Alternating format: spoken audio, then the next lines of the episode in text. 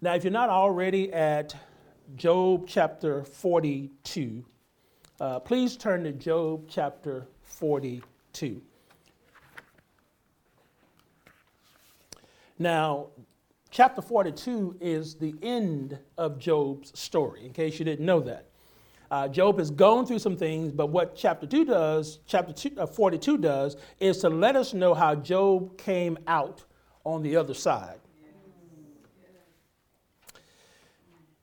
Verse number 11 of chapter 42. Um, no, verse 10. And the Lord restored Job's losses when he prayed for his friends. Indeed, the Lord gave him twice as much as he had before. Then all his brothers, all his sisters, and all those who had been his acquaintances before came to him and ate food with him in his house. And they consoled him and comforted him for all the adversity that the Lord had brought upon him. Each one gave him a piece of silver and each a ring of gold. Now the Lord blessed the latter days of Job more than his beginning, for he had 14,000 sheep, 6,000 camels, 1,000 female donkeys. He also had seven sons and three daughters.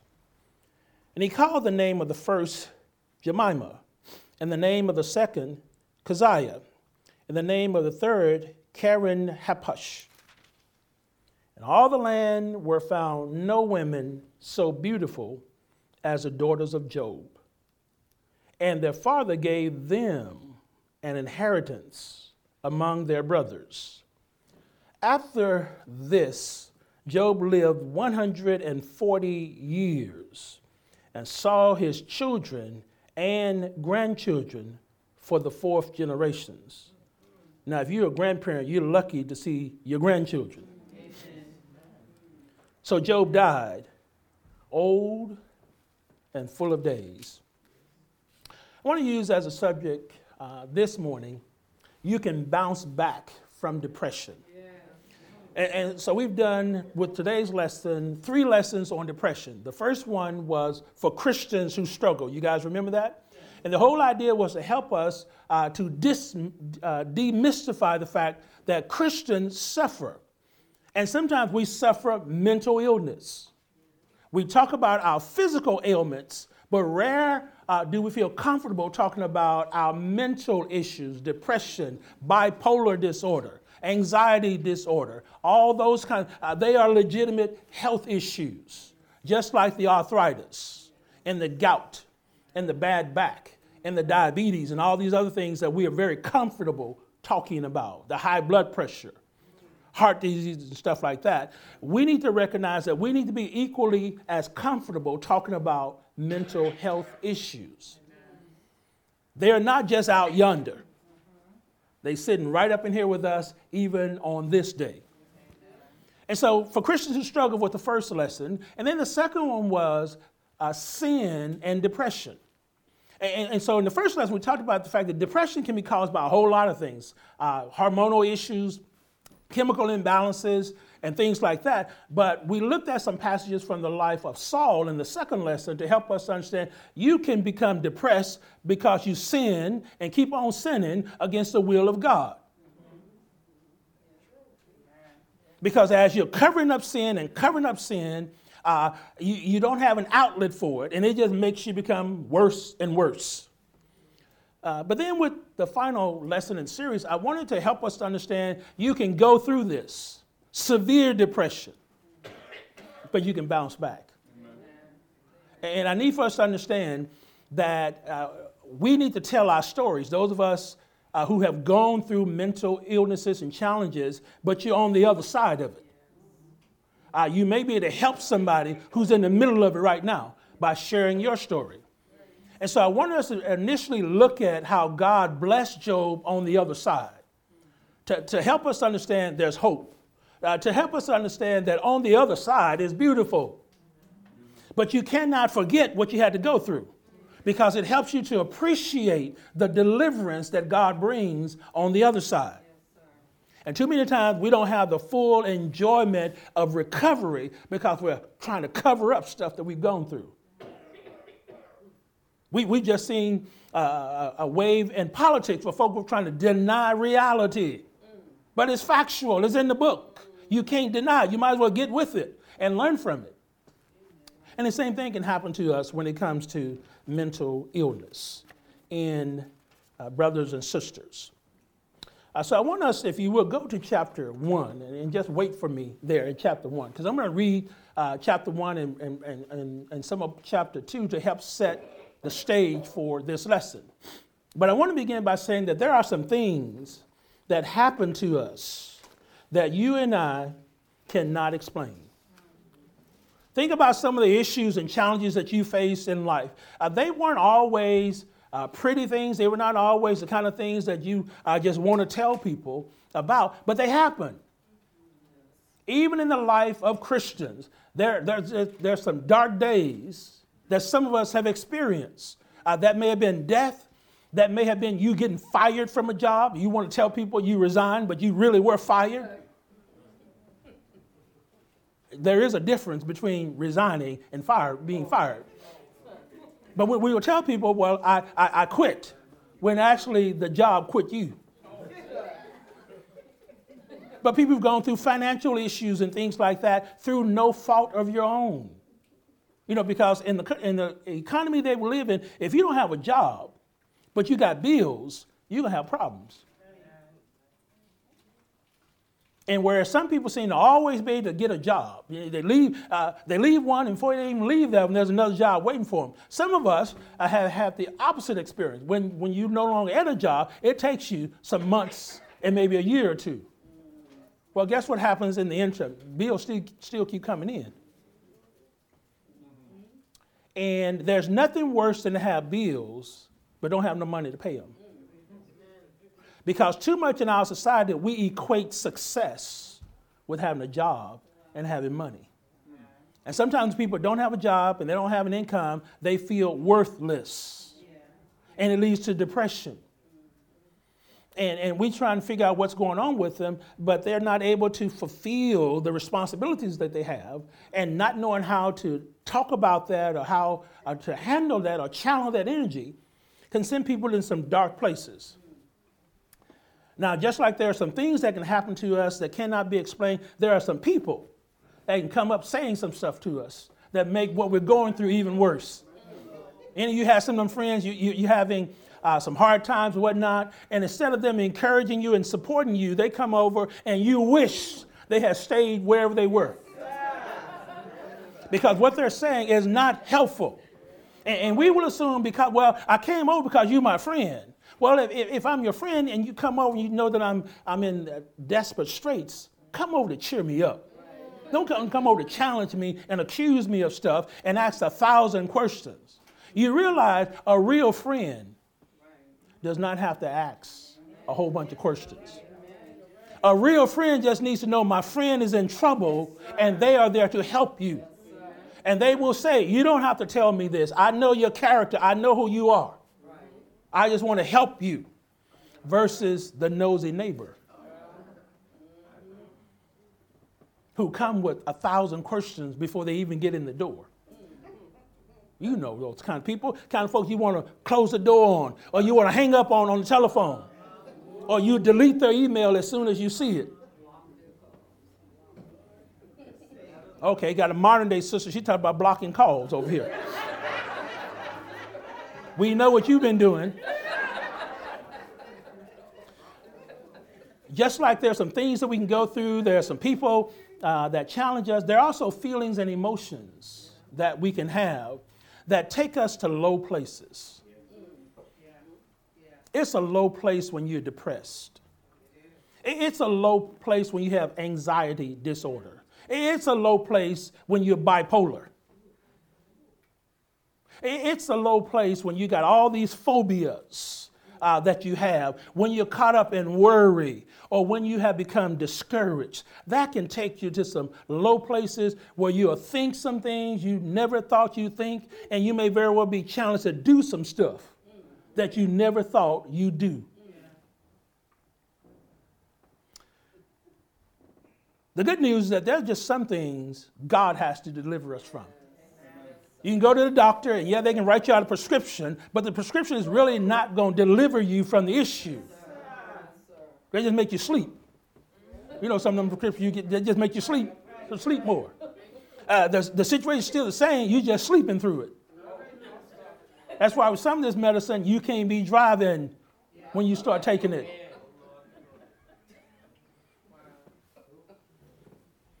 And so God has to deliver us not your doctor, not your best friend, not your mama, your daddy, but Dr. Jesus has to write you out a prescription that you have to use in order to deal with those kinds of situations.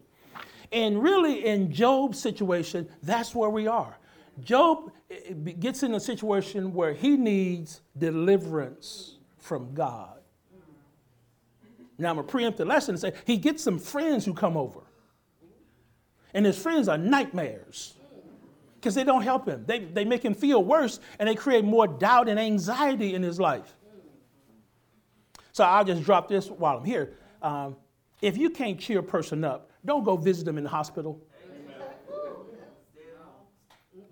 Don't feel that you're so important that you got to go, got to go there, but you are making the sick person feel even worse.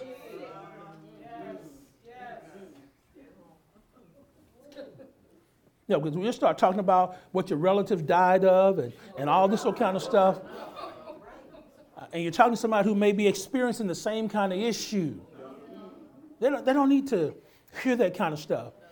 But in our holy disposition, we feel we got to go or we got to call. When sometimes you need to stay at home and pray. Did you guys hear me? You need to stay at home and pray. Let the people who have the gift of encouragement go. Because all of us do not have that gift. So let me, let me just drop a couple of things. Well, one, two, three, four, five things here before I get into the lesson. And that is, why do people suffer? Because that's the age old question that people ask why do people suffer? Now, I need for you to understand good people and bad people suffer. Amen. You and I are not immune from suffering because we're Christian. Right. Christians suffer just like folk who don't know God. The issue is when you suffer as a Christian, you got a God on your side who helps you to go through the suffering. And sometimes we need to recognize that there's benefit and suffering. Because some of us are more faithful today because we went through some stuff. So, why do men suffer? First reason uh, that people suffer is because of sin when you and I get outside of the will of God, when you and I just do what we want to do in violation of Scripture, do not be surprised if there are negative consequences that occur and you don't get to pick what the consequences are. The wages of sin, Scripture says, is death. But before it says that, it says, all have sinned and fallen short. So I'm looking at a building, a room full of sinners unless you're calling God a lie. Anybody's bold enough to call God a, a lie? I wouldn't want to be sitting beside you if you did.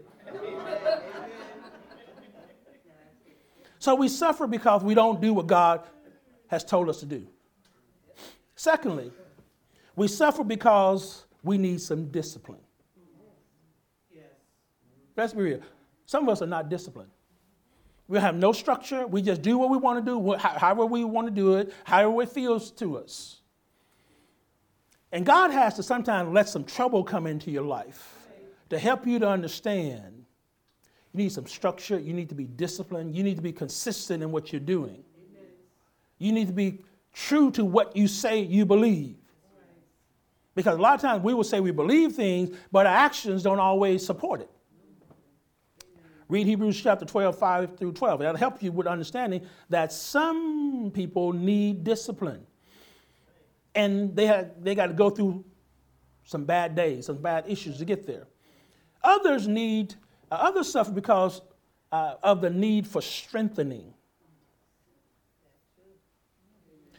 Some people go through stuff so they begin to understand you're not as strong as you think you are, as you've been talking about you are. You may be able to lift a couple of hundred pounds. But that doesn't mean you can deal with the stresses and issues of life. You remember Paul had a thorn in the flesh. And Paul wanted God to remove it, get rid of it. And Paul says, I prayed three times. God said, I'm not going to do it. He wasn't going to do it because God can show his power even in the midst of your thorn in the flesh. Because now you have to depend on God to get through the pain and discomfort.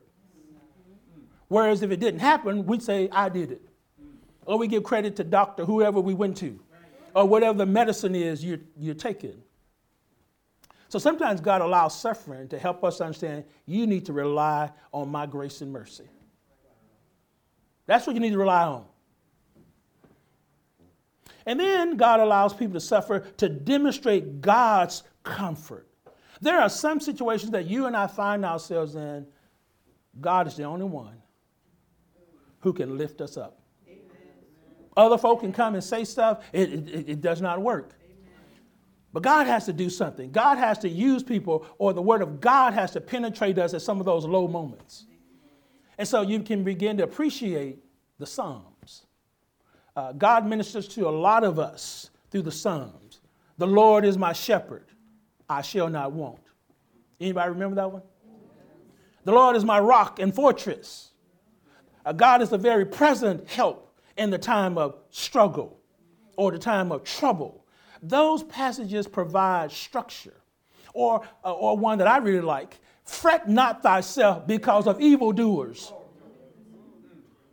So when folks start messing with me, that's, that's what I want to read. Because it reminds me, don't get upset, Maurice, because of these folk who are trying to do you bad. Because the same passage will say, God to deal with them. So, so, so I, I, think on that, and I know God's going to deal with them, so now I can go to sleep. Now I don't have to worry. Now I don't have to be stressed out over this. And then there, there are times when we suffer simply to reveal God's glory. You remember the, the boy who was born blind?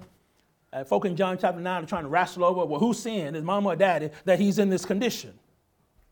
And the passage helps us understand neither sin. Uh, this has happened so that the glory of God, the power of God can be revealed. So sometimes you and I suffer so other folk can see God at work through our lives. And that's why, as a Christian, you ought to stop whining and complaining about every inconvenience that you go through because God may very well be using that to teach somebody else a lesson. And you rob God of the glory because you're whining and complaining about it. We whine and complain because we don't know the power of God. We whine and complain because we have not read the scriptures to understand folk have dealt with worse stuff than you going through. And God delivered them. We'll start freaking out the moment we get a, a, a, bill coming in and we don't have any money for it. Why? You do know that's not an uncommon occurrence. Uh, that's not uncommon for folk that you get bills and you don't have money for. You pay what you can pay, or you call your creditor and work something out. But you don't sit around fretting over it and stressing over it. That's an easy fix. Because if you don't have it, they can't get it from you.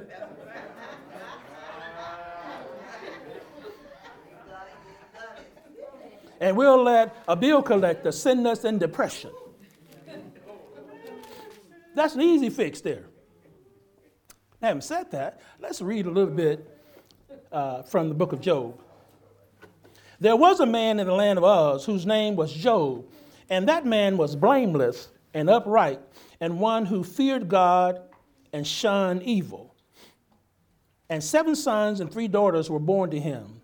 Also, his possessions were 7,000 sheep, 3,000 camels, 500 yoke of oxen, 500 female donkeys, and a very large household so that this man was the greatest of all the people of the east.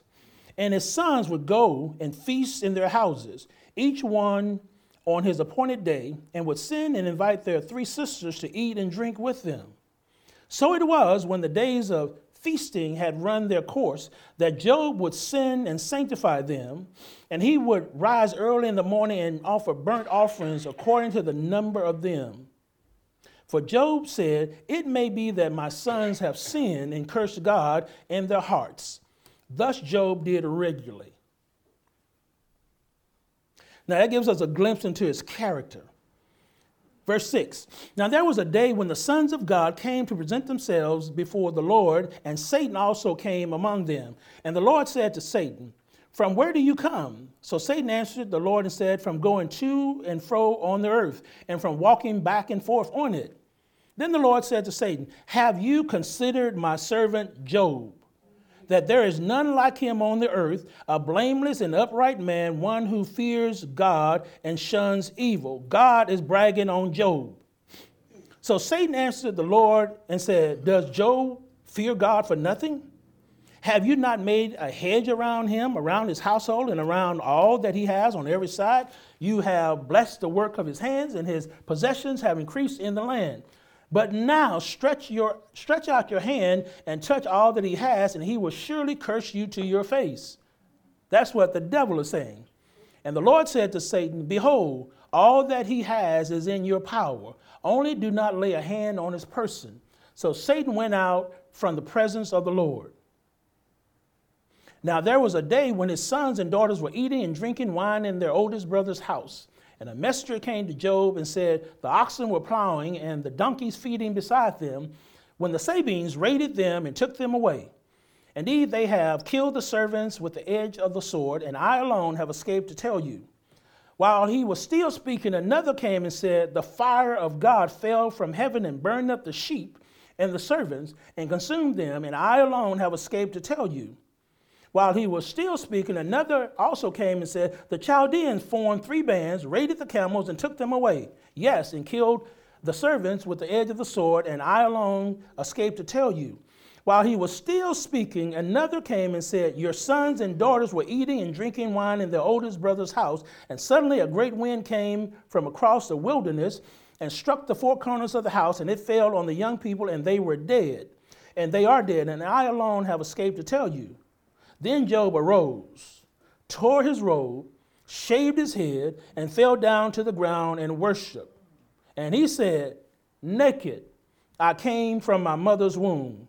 Naked shall I return there. The Lord gave, and the Lord has taken away. Blessed be the name of the Lord. Verse 22 And all this Job did not sin, nor charge God wrong. Look at this man going through all this loss. And he still respects and reverences God. And the text says he recognized that everything that he had, God had given it to him. And just like God had the right to give it to him, God also had the right to take it away. He's still God. So think about all that you have that you think is yours you need to understand that which you have, God gave it to you. And if He feels like taking it from you, He has not wronged you by doing that. The question will be, what will your attitude be?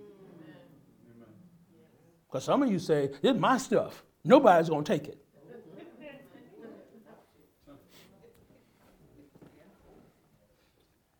Chapter 2.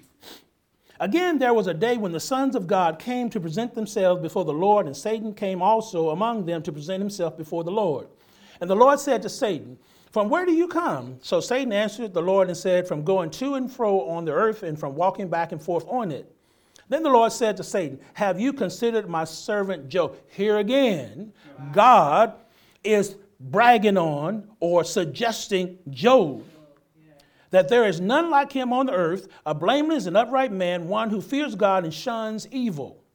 And still he holds fast to his integrity, although you have incited me against him to destroy him without cause. So Satan answered the Lord and said, Skin for skin, yes, all that a man has he will give for his life. But stretch out your hand now and touch his bone and his flesh, and he will surely curse you to your face. And the Lord said to Satan, Behold, he is in your hands, but spare his life. So, in essence, God said, You can do whatever you want to him, just don't kill him. There was something about Job that God had confidence that even though Satan was going to attack him, he wasn't going to leave me. Now, think about the folk you know who just a little trouble comes in their life, little inconvenience, and they stop coming to worship service. A little trouble, a little inconvenience comes in their life, a little adversity, let a little snow come, and they won't even come to worship. Verse 7 So Satan went out from the presence of the Lord and struck Job with painful boils from the sole of his foot to the crown of his head. And he, and he took to, for himself a potter, potsherd which, with which to scrape himself while he sat in the midst of the ashes. Verse 9 Then his wife said to him, Sometimes even the folk who are close to you are no help when you're going through stuff. Then his wife said to him, Do you still hold fast to your integrity? Husband, curse God and die. But he said to her, You speak as one of the foolish women speaks. Shall we indeed accept good from God, and shall we not accept adversity? In all this, Job did not sin with his lips. Now, I need for you to understand he didn't sin with his lips. Because as we look at the story, we're going to see he's going to wrestle with this.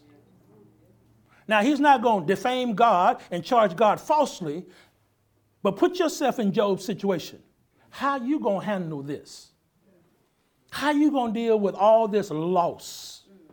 Loss after loss. Your possessions are gone. Your children are gone. And some of you crazy about your children. They're all gone. Then his health goes bad. You and I can shout hallelujah about this story because we know the background. We know that what Job is going through is a result of a conversation between God and the devil. We know that God offered Job as an example of a faithful servant who will not quit on me. Job didn't know this. So he's going through all this not knowing that there's a supernatural fight going on. And you're just caught in the middle. You and I get to know that. So, therefore, if we find ourselves in this kind of constraint, we ought not be falling apart because we know something Job didn't know. Amen. So the next time you go to the doctor and you don't like the test results they give you, don't fall apart and act like you got to call a million people to pray for you. I think you're supposed to be a priest as a Christian. You can pray for yourself. But just because you're going through it momentarily does not mean it's over. We just lose our minds and go to the doctor. Well, I got to have surgery. I got to do this. Okay, we live in a world where folk have surgery every day. And folk have surgery in the morning and they back home at night. Where is your faith? Where is your trust in God?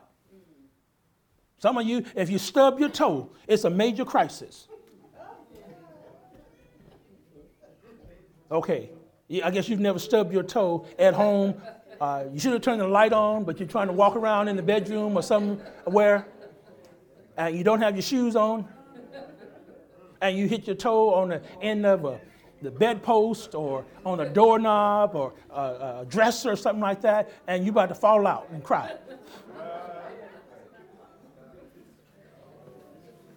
It's not the end of the world when you consider what Job went through. So Job does not know there's a spiritual warfare going on. And, and, you're just caught in the middle between God and the devil. And God is using you to show Satan something. But he's also using Job to show us something that you can bounce back from all kind of adversity, all kind of illness, all kind of calamity that goes on in your life. So we learned that Job was a good and he was a faithful man. He was a family man who cared enough about his children, he offered sacrifices just in case they messed up. He was a rich man, but he lost everything that he had. And I don't know about you guys, but I like Job's attitude toward his losses. Naked I came into the world. That's how I'm going out. God gave it, he can take it away. That's, that's a spiritual man talking. Now, that's not to say he's not going to miss any of that kind of thing, but Job, Job has a bigger picture. He understands God's in control. And so Satan says, let me take this to a, another degree. Because maybe Job can understand me, him losing his money and his possessions and his children. But let me make him sick. You guys know we act the craziest and the most undisciplined when we get sick. And we will say some stuff and treat folk bad when we sick. Because we're under the weather. You know, I'm not myself. I'm under the power or the influence of the medicine that the doctors give. We blame it on everything other than recognize it. You didn't have to say what you said. You don't have to be as ungrateful and cantankerous as you are when you're sick, when somebody is lovingly helping to take care of you and putting up with your junk. So you guys know, uh, you fellows know, when you're sick, your wife fixes your favorite meal and she does all this kind of good stuff for you, and you still insensitive. Okay. Thought sisters, for sure you'd say amen on that one.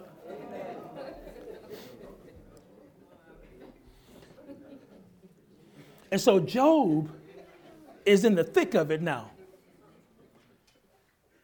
Don't you think he has a right to be depressed? Don't you think he has a right to be down? But he still has his integrity. And so I need for us to understand that even though we go through stuff, it, it doesn't mean we won't feel the effects of it. But what we're feeling ought not to cause us to lose sight of what we know. Because sometimes we'll be feeling whatever it is we're feeling based on what we're going through, and we forget about what we know about God. We act like God is abandoning us. He's forgotten about me. He's punishing me for something.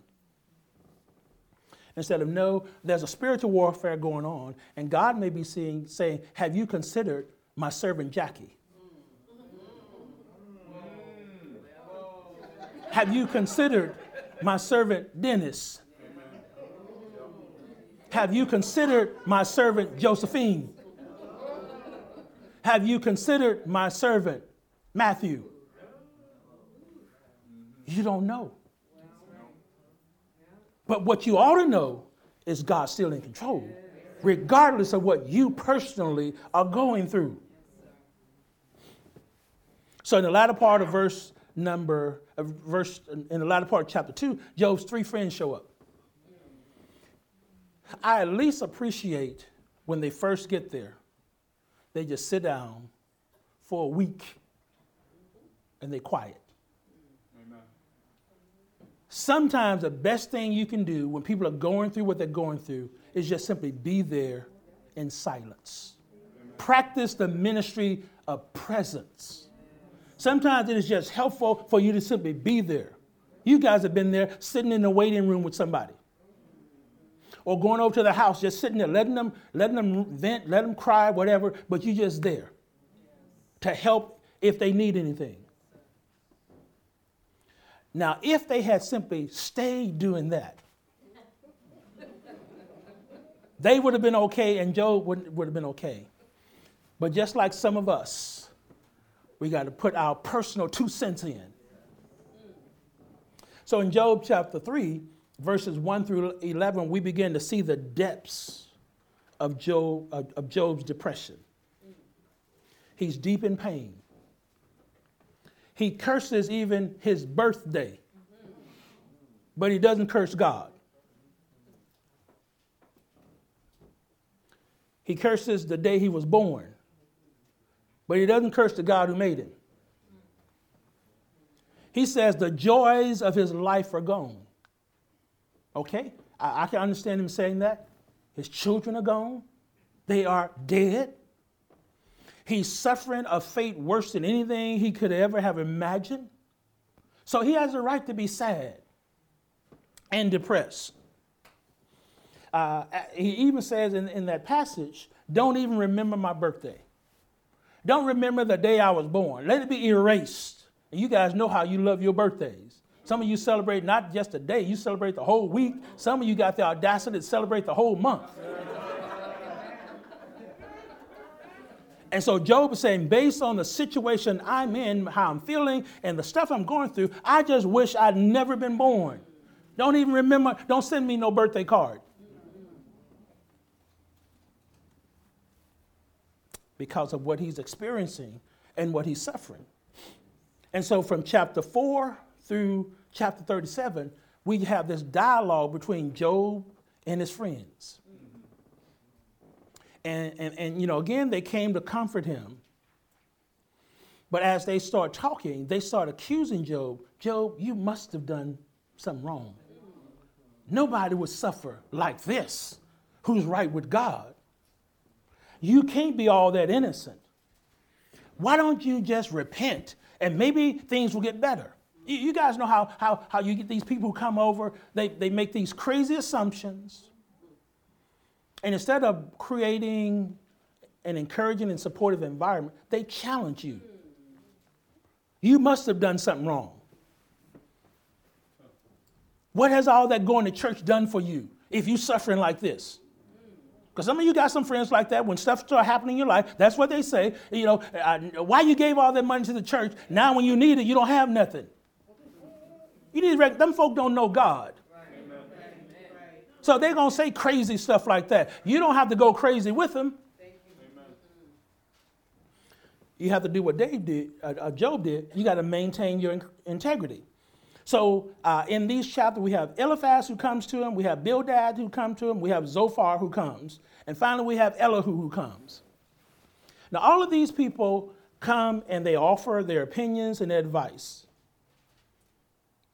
but they knew nothing of the background to Job's story. So they're just looking at what's in front of them. Too many times we make assessments and we make judgments just based on what's merely in front of us. We don't take the time to see the bigger picture of what's going on. And so we jump to conclusions and we say things that, had we had some additional information, we'd never say. So I would say to you be careful about jumping to conclusions when you don't have the facts. This person may be suffering and going through it, but it doesn't mean they're a bad person.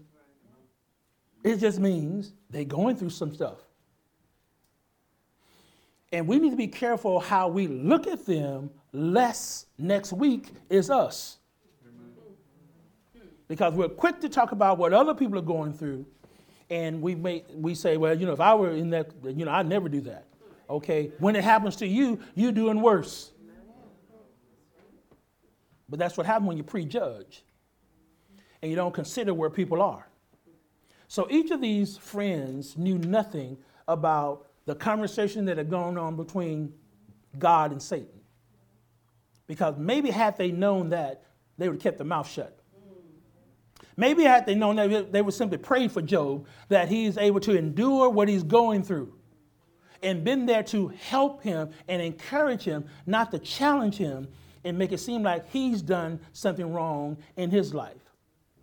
Now, of all the, of all the guys who spoke, Elihu, the, the last person, who was the youngest, was the one who made the most sense. And that he helped Job to understand Job, you guys are looking at this thing wrong. And he, he tried to help him understand you, you need to see God differently than how you have. See, if you have always viewed God as Santa Claus, and He's always going to answer every prayer you make, then when you have problems, you're going to have, you're going to have a problem accepting that God is the same today as He was when you were born. That, that He didn't come just to give you the good life. That in this life, you have good, you have bad, and you have ugly. But God's still God. So don't charge him falsely because everything is not going the way you want to. But when people get depressed, and when they get down, they will say and do anything, especially when they are annoyed by good friends.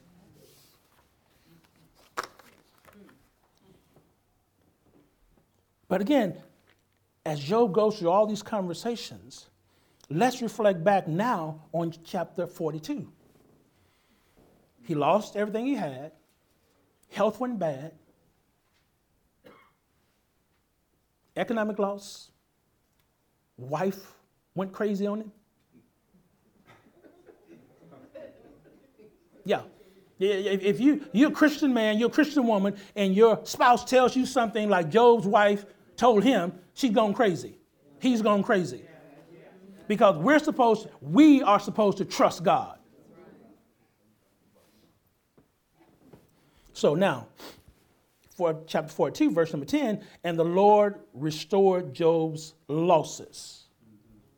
But look at what it says. He restored his losses when he prayed for his friends, those same friends that were knowing him. Indeed, the Lord gave Job two times as much as he had in the beginning. So his latter end is better than chapter 1. Then all his brothers, all his sisters, and all those who had been his acquaintances before came to him. They ate food with him in his house, and they consoled him and comforted him for all his adversity that the Lord had brought on. Now people are responding the right way. They're there to comfort, not accuse. Verse 12. Now the Lord blessed the latter days of Job more than his beginning, for now he has 14,000 sheep. Go back to chapter 1, you'll see all of his possessions are doubled. He has 14,000 sheep, 6,000 camels, 1,000 yoke of oxen, and 1,000 female donkeys. Your wealth today is measured by what you have in the bank. Back then, wealth was measured in your possessions. So Job is a wealthy man. But not only was his material possessions restored, verse 18, he got some more children. So he was grieving the ones that died in chapter 1. Now God blesses him. He also had seven sons and three daughters. And verse number 14 goes on to tell us what the names of them were. But the interesting thing is in verse number 15, in all the land, God gave him some pretty daughters, not some ugly daughters. The text says, There were found no women so beautiful as the daughters of another blessing, to have attractive daughters that somebody else would want besides their daddy. Now, daddy's gonna want his daughter no matter how she looks. That's what daddy's gonna do. He's gonna support her, he's gonna encourage her. But somebody outside the family, uh, she's gonna have to look good for that person to come courting. In all the land were found no women so beautiful as the daughters of Job. And then the daddy gave these daughters an inheritance. And their father gave them an inheritance among their brothers. In that culture, boys got the money, not the girls. God has blessed him so well and much, he's able to not only take care of his sons, but he gives his daughter something. So now you, you single educated, independent women, you got some stuff. But that's another sermon. After this, the text says Job lived 140 years. This is after all the bad stuff, after the depression, after all the loss, God lifting his life out. And the text says he saw his children and grandchildren for one, two, three, four generations. As I said when I was reading, you're going to be lucky if you see one generation of grandchildren, let alone great grandchildren. That's a blessing to be able to see that many offspring. And if Job's parenting in his later years was anywhere near what he did early on, these children would have had a good upbringing. Then verse 17 says, He died after having this wonderful life.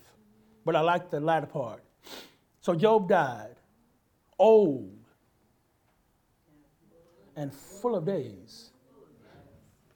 His life even in old age, was fruitful, it was productive, it was a life well lived. So it doesn't matter what you go through, if in the end we can look back on your life and see how God has blessed you to be even more productive after you have come through your adversity. Because too many people, when they go through hard times, they get mean and bitter. Anybody know anybody mean and bitter? Those are not folk you want to be around. But we don't see that with Job. We see someone who was blessed tremendously. He bounced back from the dark days of the beginning of his story. And see, sometimes we want to cut things short. We think this is the end of the story. No, no. There's a second act. And in Job's second act, he was blessed with double what he had.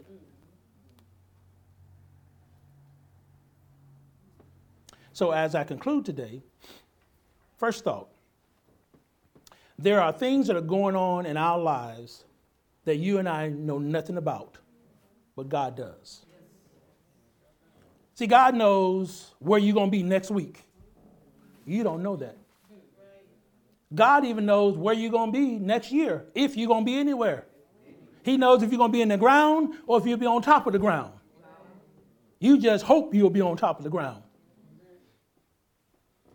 God knows those of us in this room who going to get sick. He, he, knows that.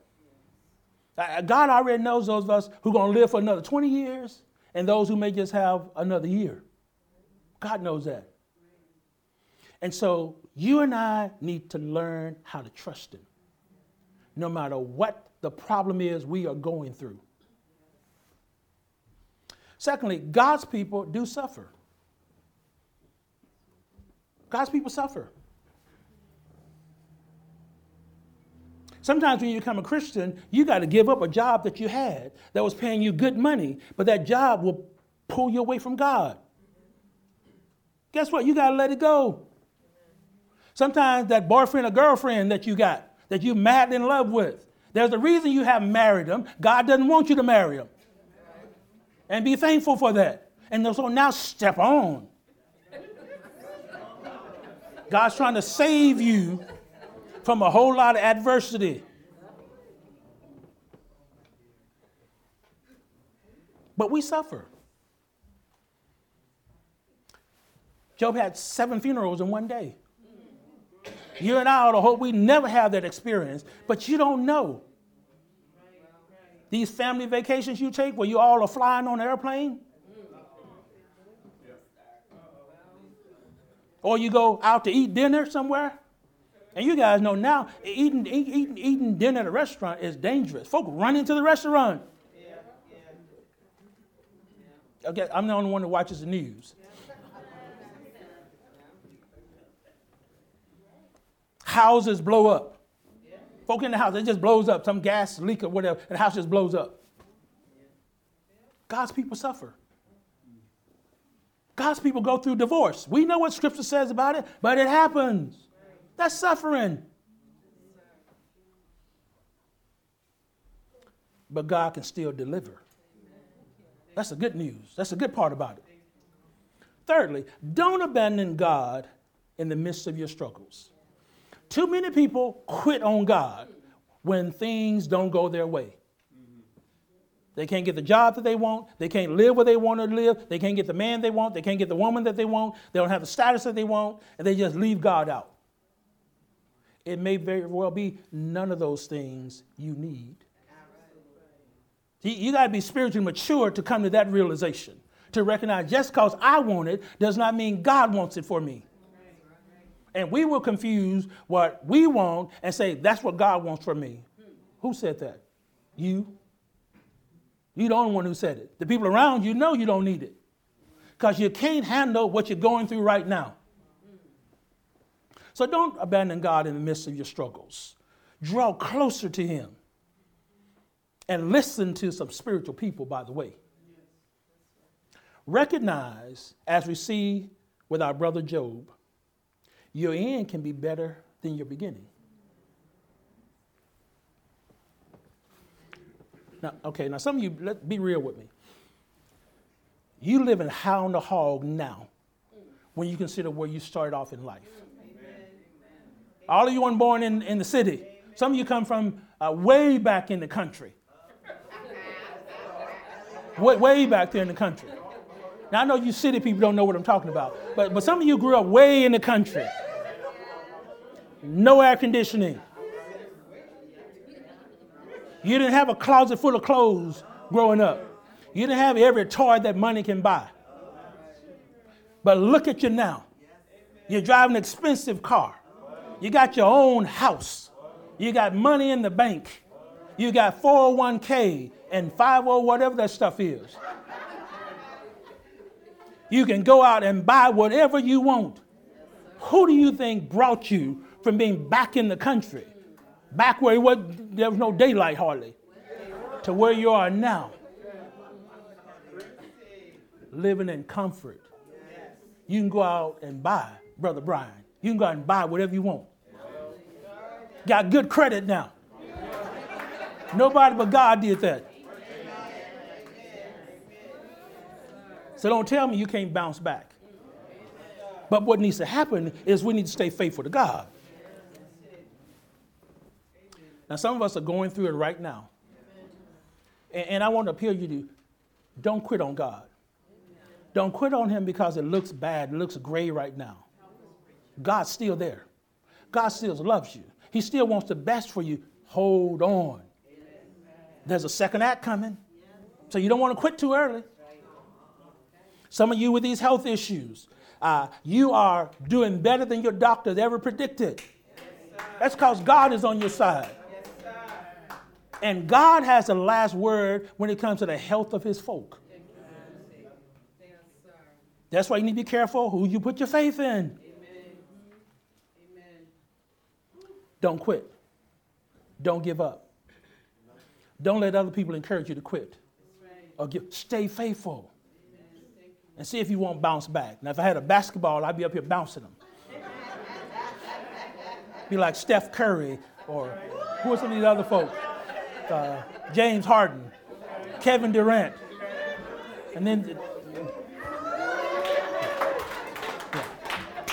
you can bounce back you can bounce back. But you got to stay in the right environment and you got to have the right. Yeah, yeah, there you go. There you go. There you go. You can bounce back. And if we understand that, then it gives us a different way to look at the adversity that comes in our life, whatever it is or wherever it comes from. Because God still got your back. Uh, today, are you being tempted to quit, don't quit. Do you have some friends coming over or advisors coming over encouraging you to do stuff that's not consistent with God's will? Don't listen to them folk. You may be down to your last dollar. Just like you got that dollar, God got some more dollars. Don't quit. Maintain your integrity regardless of what other people are saying you could do or ought to do. You know what God has commanded us to do. Stay faithful, even in the midst of it. and learn how to wait. And see if your second act won't be better than your first act. If you need to make a statement, you need to make a prayer request, or you need to make a confession of sin. Don't let this moment go by because adversity is still out there. It's not over until you're dead. And if you're going through stuff right now, recognize God is the one who is sustaining you. And God will continue to sustain you until he's ready to say farewell, not when other people want to write you off. There comes a time where we need to mature in our faith and recognize there's just stuff that happens, and you don't have to be a bad person for it to happen, but it's just life. It's life. You're not unique. You're not the only one this has happened to. And, too many times Satan will convince us, well, you're the only one going through this. He's a liar. Don't believe him. But we will sit around and get in our corner and get all depressed and, well, nobody knows what I'm going through. And, you know, uh, they won't understand. And so you find yourself needlessly isolated when what you need is a fellowship of God's people to sustain you in this interim period, to help you regain your focus and your strength. If you need to respond to the invitation today, we're going to give you the opportunity to do it as we now stand and sing.